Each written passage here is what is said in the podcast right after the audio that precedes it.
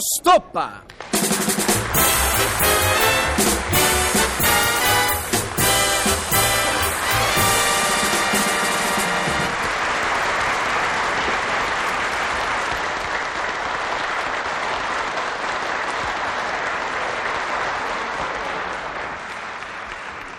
Gabriella?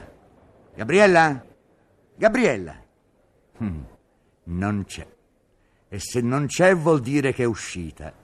E se è uscita io sono solo e posso gridare basta. Sono stufo, stufo e arrabbiato, stufo, arrabbiato e pronto a tutto. Le cose fastidiose hanno tutte un attimo di interruzione, tutte, tranne colei che devasta il mio scarso stipendio. Lei non ha intervalli, domina i miei tentativi di riposo e li turba improvvisamente con domande imbarazzanti e cretine. Ecco, io mi sto centellinando un dito di whisky, gentile omaggio di mio cognato. Sto assaporando con occhi chiusi un sigaretto speciale, grazioso dono di mia sorella.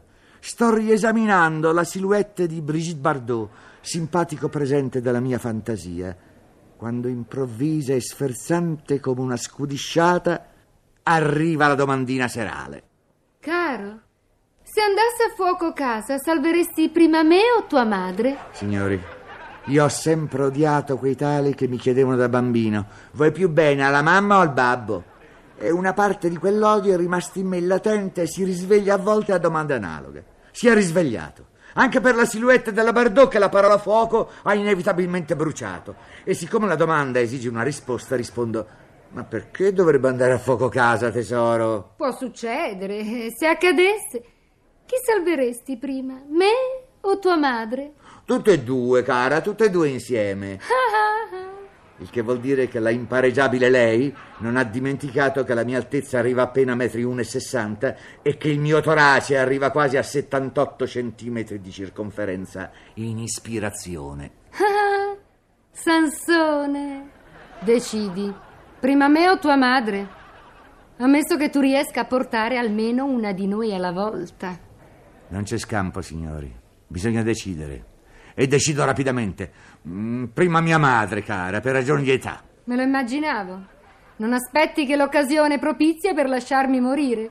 Senza fare assolutamente niente. E poiché le lacrime già si affacciano prepotenti sugli occhioni di colei che guarda sempre con sospetto i miei sguardi furtivi alla signora del piano di sotto, faccio una rapida marcia indietro ma poi che c'entra? A mente fredda uno ragione, a fil di logica, dice mia madre. Invece sono certo che se ti vampasse un incendio, il cuore mi porterebbe a salvare prima te. Anzi, senza dubbio, prima te. E lasceresti quella povera vecchia tra le fiamme? Ma no, che c'entra? Prima te, poi lei? Figlio ingrato e degenere. Ecco che cosa sei. Ecco. Dopo un piatto di salsiccia con fagioli in umido, non è semplice affrontare argomenti del genere. Allora tento di chiudere il discorso al più presto. No, no, no, no. Pensandoci bene, salverei prima lei. Sicuro? Sicuro. Allora torno da mia madre. Non posso vivere in casa con un uxoricida. Addio. E qui commetto il più grossolano errore. La fermo. La lascio piangere sulla mia spalla e la consolo.